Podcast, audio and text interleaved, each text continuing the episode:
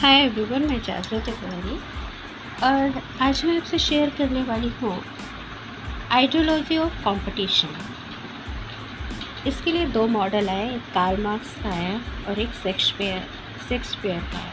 Karl Marx ने कहा कि जो ऐसे लोगों के बीच में कंपटीशन होता है, जिनमें इकोनॉमिकली या आर्थिक असमानता होती है और जो गरीब होता है, वो हमेशा अमीर से कुछ छीनने की कोशिश करता है। लेकिन ये मॉडल काफ़ी हद तक गलत भी था, क्योंकि शेक्सपियर ने कहा कि जब दो पड़ोसी आसपास रहते हैं, एक ही जैसे घर रहते हैं, तब तो उनमें कंपटीशन नहीं होना चाहिए, लेकिन फिर भी उनमें कंपटीशन होता है। और एक दूसरे से बढ़ने के लिए ये जी जान लगा देते हैं।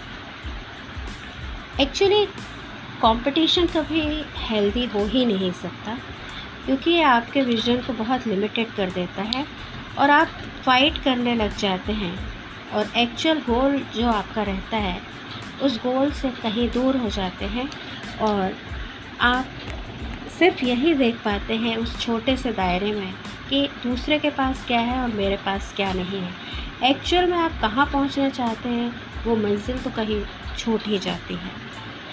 तो कंपटीशन दुश्मनी ही बढ़ाता है और लोगों को दूसरों की कॉपी करने का विज़न देता है और उनकी क्षमताओं को कम करता है।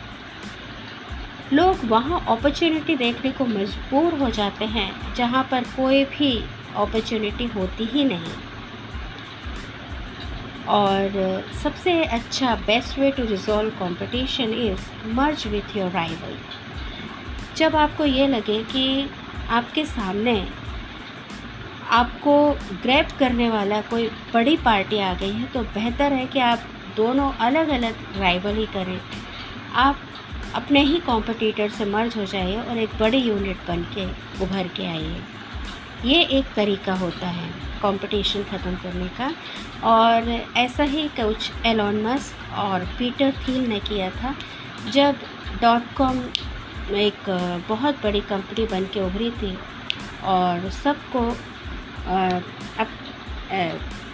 उन सब जितने भी कॉम्पिटिटर थे, उन सबको ये ख़त्म कंपटीशन को करती जा रही थी। तब एलॉन मस्क और पीटर थेल इन्होंने पेपल अपनी कंपनियों को मर्ज किया और एक नई कंपनी बनाई और बाद में इन्होंने पेपल बनाई और उसका रिज़ल्ट काफ़ी अच्छा था। तो ये जो थ्योरी है, वहीं से निकल के आई कि जब आप किसी बड़े कॉम्पिटिटर से लड़ाई नहीं कर सकते तो आप अपने ही राइवल के साथ मिल जाइए और अपने आप को सेव कर लीजिए।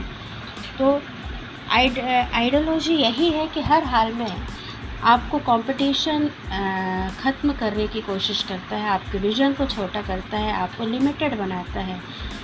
तो बेहतर है कि आप अपने गोल की तरफ़ देखें और स्पेशली बिज़नेस में अगर आपको अपना गोल कायम रखना है तो आप अपने कॉम्पिटिटर से भी कंपटीशन के साथ और राइवली ख़त्म करके, हर छोड़ करके आगे बढ़ सकते हैं। तो बस आज के लिए इतना ही। और ये था कंपटीशन चाहे आप बिज़नेस वर्ल्ड में हो प्रोफेशनल लाइफ में हो या पर्सनल लाइफ में। कंपटीशन से दूर रहिए।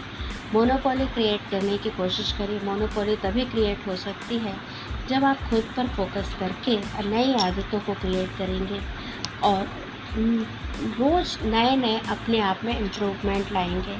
अपनी गलतियों का सुधार करेंगे तो बस यहीं से आपकी मोनोपोली शुरू हो जाएगी और आप एक अलग चाहे वो कंपनी हो, चाहे आप खुद पर्सनल लाइफ में एक अलग पर्सनालिटी बन के उभर के आएँगे। इससे जय हिंद।